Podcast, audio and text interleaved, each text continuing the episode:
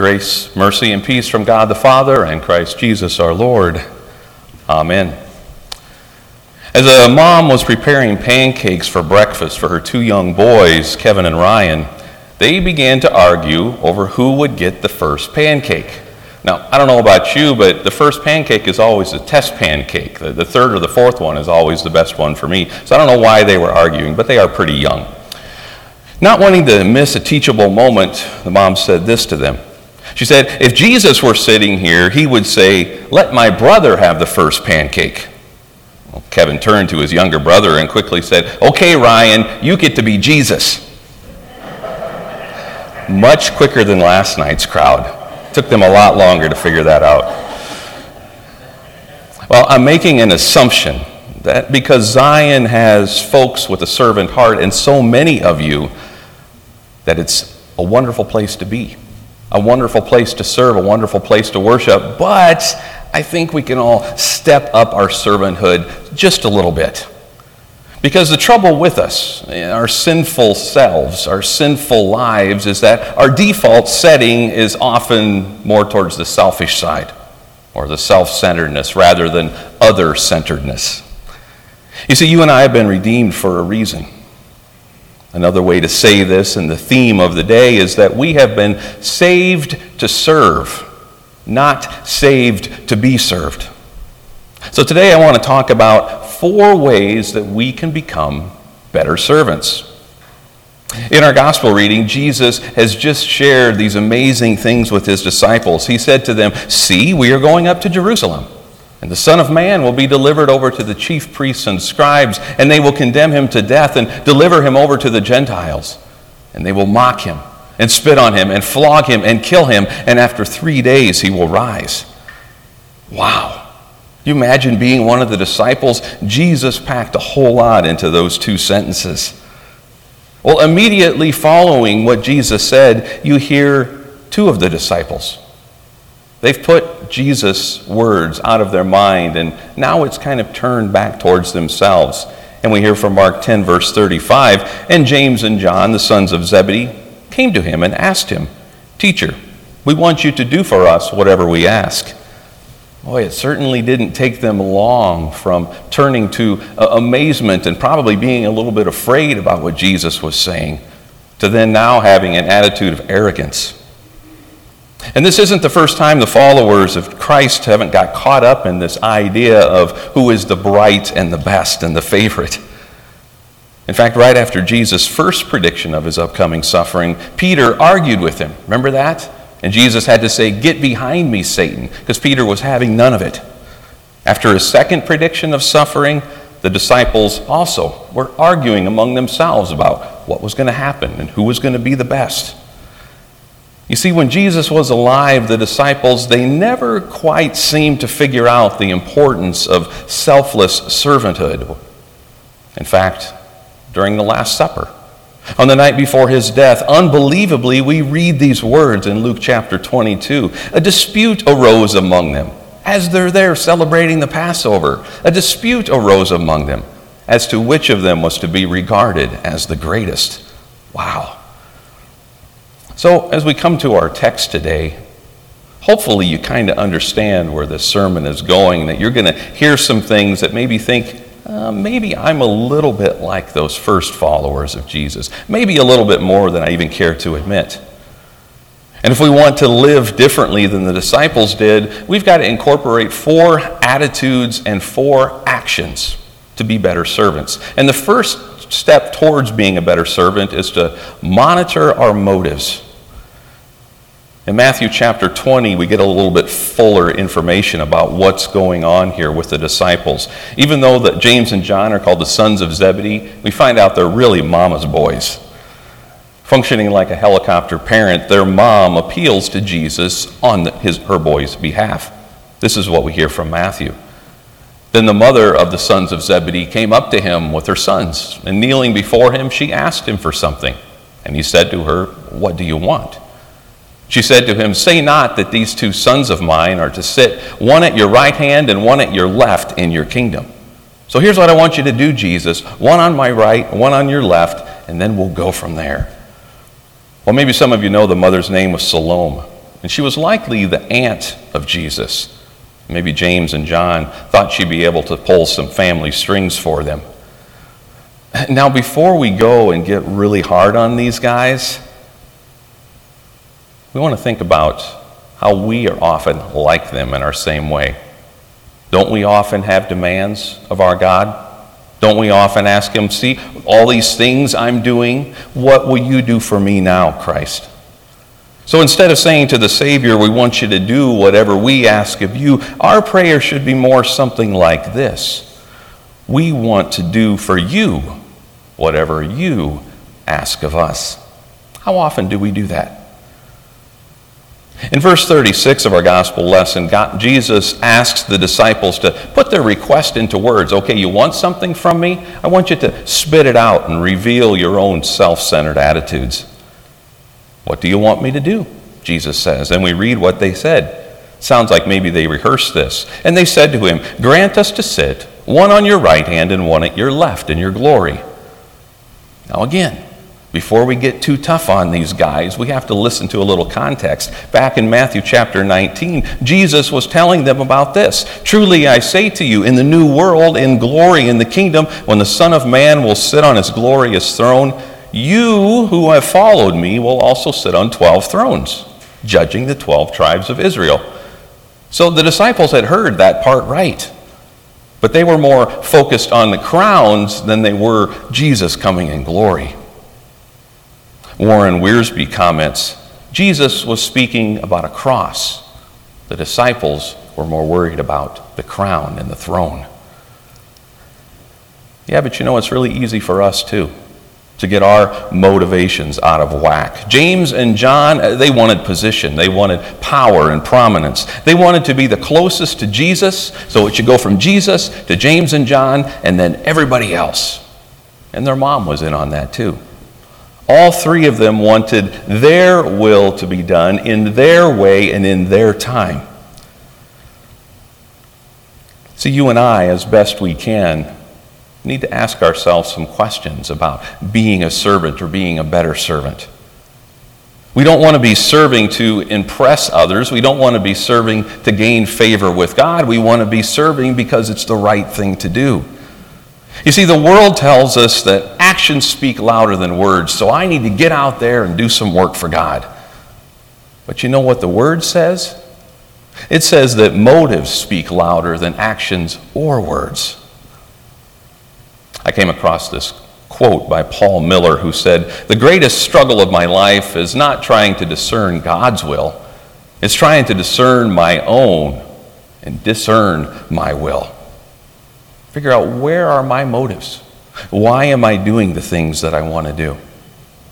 Yeah, when we're faced with their mixed up motives like Jesus was that day, he asked them to spell it out. Okay, you want something? Ask it of me. And friends, we need to do the same. We need to really think about what is our motivation for serving? Why am I doing this? Why am I serving here? Who am I serving? Am I doing this for God's glory or because it makes me look good. And there's also kind of a lesson here for us parents as well. While Salome, the boy's mom, no doubt wanted what was best for her sons, she actually was exhibiting a spirit of entitlement, is what we would call it today. And sometimes we parents, we get caught up in this. We focus on the success of our kids and how well they're doing, that we can end up creating self centered sons and daughters that think they're the prince and princesses and always deserving of the best and the brightest. But, friends, it's often helpful to remember that our kids often learn the best way through losses in life. Character is built through stress most often rather than success. I wish it were the opposite.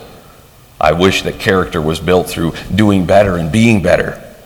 But often it's those losses in our life, those challenges in our life that build us up the most. So, the first step towards servanthood or better servanthood is, is, to monitor our motives. The second step to improve our attitude of servanthood is to prepare for problems. So, after those boys made their bold and brash request of Jesus, he responded rather bluntly You don't know what you're asking. Are you able to drink the cup that I drink or be baptized with the baptism with which I am baptized? He's really saying, You guys don't have a clue what you're asking me.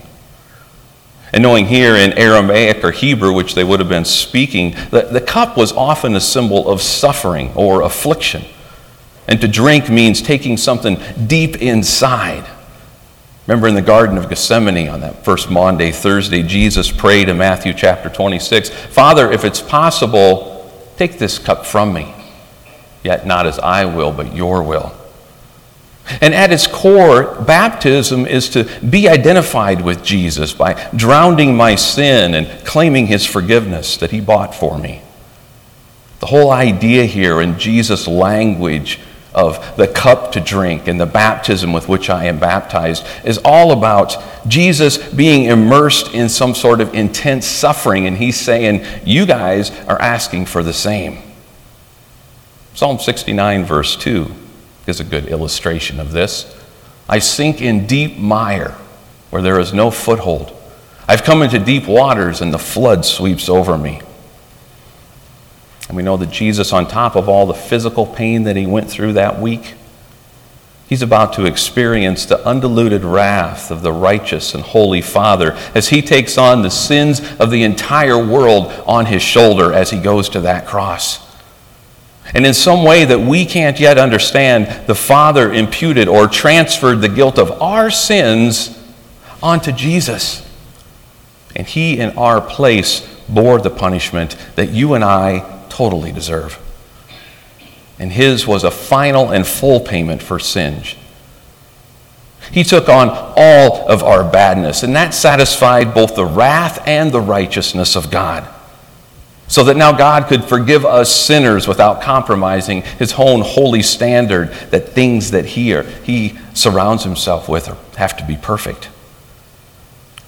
So it's so interesting that Jesus uses these two word pictures the cup, which reminds us of communion, and baptism, which of course are baptismal font, the two great sacraments of the church.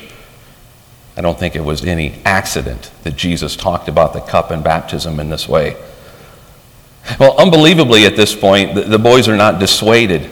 And they answer Jesus' question and say, Yeah, we're able to do all of that that you're asking of us. I think they were a bit too eager in their response. And Jesus again reinforces this when he says, The cup that I drink, you will drink. And the baptism with which I am baptized, you will be baptized. You see, they wanted glory, but Jesus says, You got to prepare for something else first. You're going to have problems and grief and challenges before you get to the glory. And it's true that while we always don't always know how uh, much in advance we're going to suffer or when we're going to suffer, how long we're going to suffer, we do know that if we're serious about following Jesus, He does assure us that problems will follow. Philippians chapter 1 For it has been granted to you that for the sake of Christ, you should not only believe in him, but also suffer for his sake. You know, James, he didn't have to suffer for long. He was the first of the 12 that was martyred. We hear that in Acts chapter 12. John, on the other hand, lived to be 95 years old, and his life was just filled with difficulty, culminating, of course, with his banishment to the island of Patmos. So we know James was executed and John was exiled. And friends, if you are serious about serving, then be ready to suffer. Maybe you'll be taken home early, like James was, or maybe you'll battle a long time, like John did. But to drink the cup has a reference not only to suffering in this world, but it also refers to being faithful to the very end. This phrase that Jesus used was also understood to drain the entire cup until it was emptied. So remain steadfast through the suffering, through the trials, all the way to the very end. And then Jesus says this in verse 40 But to sit at my right hand or my left hand, that's not mine to grant, but it is for those for whom it has been prepared. So now, after monitoring our motives, after asking ourselves why we're wanting to be a servant and preparing for the problems that will become because we are serving, the third way that we need to improve our service is to elevate others. In case you're beginning to wonder how the other 10 disciples are feeling about this, we hear in verse 31 that they began to be indignant at James and John. Sure, they were ticked off. Mother Salome, it's kind of a family thing going on there. Peter must have really been ticked off because Peter, Peter was right there with them. He was part of the inner circle, kind of their spokesman. They were really mad that these two were using their mommy to get special treatment and they didn't get to them first. they weren't appalled so much by the lack of understanding of true servanthood, but they were upset that James and John asked first. Wow. The spiritual attitude of the ten, it wasn't any better than that of the two. Have you noticed in your own life how angry we can become at the sin in others while the same sin in our lives doesn't seem like such a big deal? Yeah, it's so interesting how we can condemn things in others, but in our own lives we can excuse the same. Now, the next part in verse 42, I just love what Jesus does. And Jesus called them to him the text says. And that's exactly what needs to happen when there's trouble and tension and strife between the followers, the brothers and sisters in Christ. Because when we see Jesus calling them to himself, we know that he's doing it out of tenderness and familiarity. I picture him gathering them in a huddle, say, Come on, guys, get a little closer so you can hear about hear what I'm going to say to you. He brings them back into community with each other and then gives them a lesson in how differently things are going to be run in His kingdom. You see, there's a, a sharp contrast between the servanthood philosophy of the Savior and the rest of the world that they were dealing with, and our world today, where Jesus said, You know that those who are considered rulers of the Gentiles lord it over them, and their great ones exercise authority over them. Yeah, and it's true then, it's true today. The world's way teaches that we ought to spend all of our energy climbing that ladder, getting to the top, because then we get to boss everybody around. But Jesus reminded them that seeking power was actually a pagan or Gentile practice here, he says. He's in essence telling them that, they, that, things aren't going to operate this way in the kingdom. In the family of God, if you're not God the Father, and just so you know, you're not God the Father, then there's only one level be- below that, and that is servant. There's God the Father, everyone else is a servant. Notice the next verse. Jesus says, But whoever would be great among you must be your servant, and whoever would be first among you must be slave of all. And this was as countercultural then as it is today. It's a radical teaching for Jesus to define success in terms of being a servant. But if his disciples were to be leaders in the kingdom, they had to learn how to elevate others. Because what is a servant? It's someone whose heart is intent upon and whose will is bound to the will of someone else. If I am your servant, and I am in a very real way as your pastor, then what you say goes. You have the last word. I ran across this motto of the California Conservation Corps that says hard work, low pay, miserable conditions, and more. Interestingly, this is very effective, and it's how they recruit millennials right now. But here's the principle if we want to become truly great, then we must give up our personal rights and be ready to serve others. Jesus is saying something like this we need to consider everyone as someone to be served and consider everyone else's will before our own. And now, finally, wrapping up with the fourth attitude adjustment that needs to happen as we talk about servanthood, we need to embrace the example of Jesus. See, Jesus doesn't just shake up our self centered motive and, and, tell us to prepare for problems. He also challenges us to put others before ourselves. And in case you're wondering how this look, what this looks like, just look at Jesus and what he did. Look at verse 45. He told his disciples, For even I, even the Son of Man, came not to be served, but to serve, and to give his life for a ransom for many. You know, that's really a summary of Mark's gospel. Jesus is servant and Savior. Jesus, in his life here on this earth, every day was a servant. He was preaching, he was teaching, he was modeling, he was healing, he was doing all of these things to serve others. And he finally gave his life as payment so that we could be set free.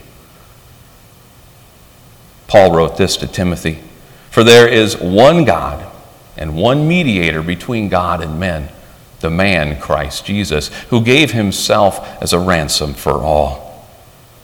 Jesus paid the price, and he gives us in the exchange freedom. You and I give Jesus the only thing we have, our rottenness, and in exchange, we get his righteousness. Wow, that's a wonderful exchange on our part. We know that the, the balance is tipped away in his favor, but that's fine. So let's review. If we want to be a better servant, and I hope we all do, then we need to monitor our motives. We need to ask ourselves questions about why we're doing these things. We also need to prepare for problems. If we're going to follow Jesus, there's going to be challenges that we're going to have to endure. We need to elevate others before ourselves, serve others as if their will is more important than ours. And finally, we need to look at the example of Jesus and embrace what he modeled for us, being a servant to everyone. And that might just mean letting someone else have the first pancake. now, who's willing to be like Jesus? The answer is everyone. Amen.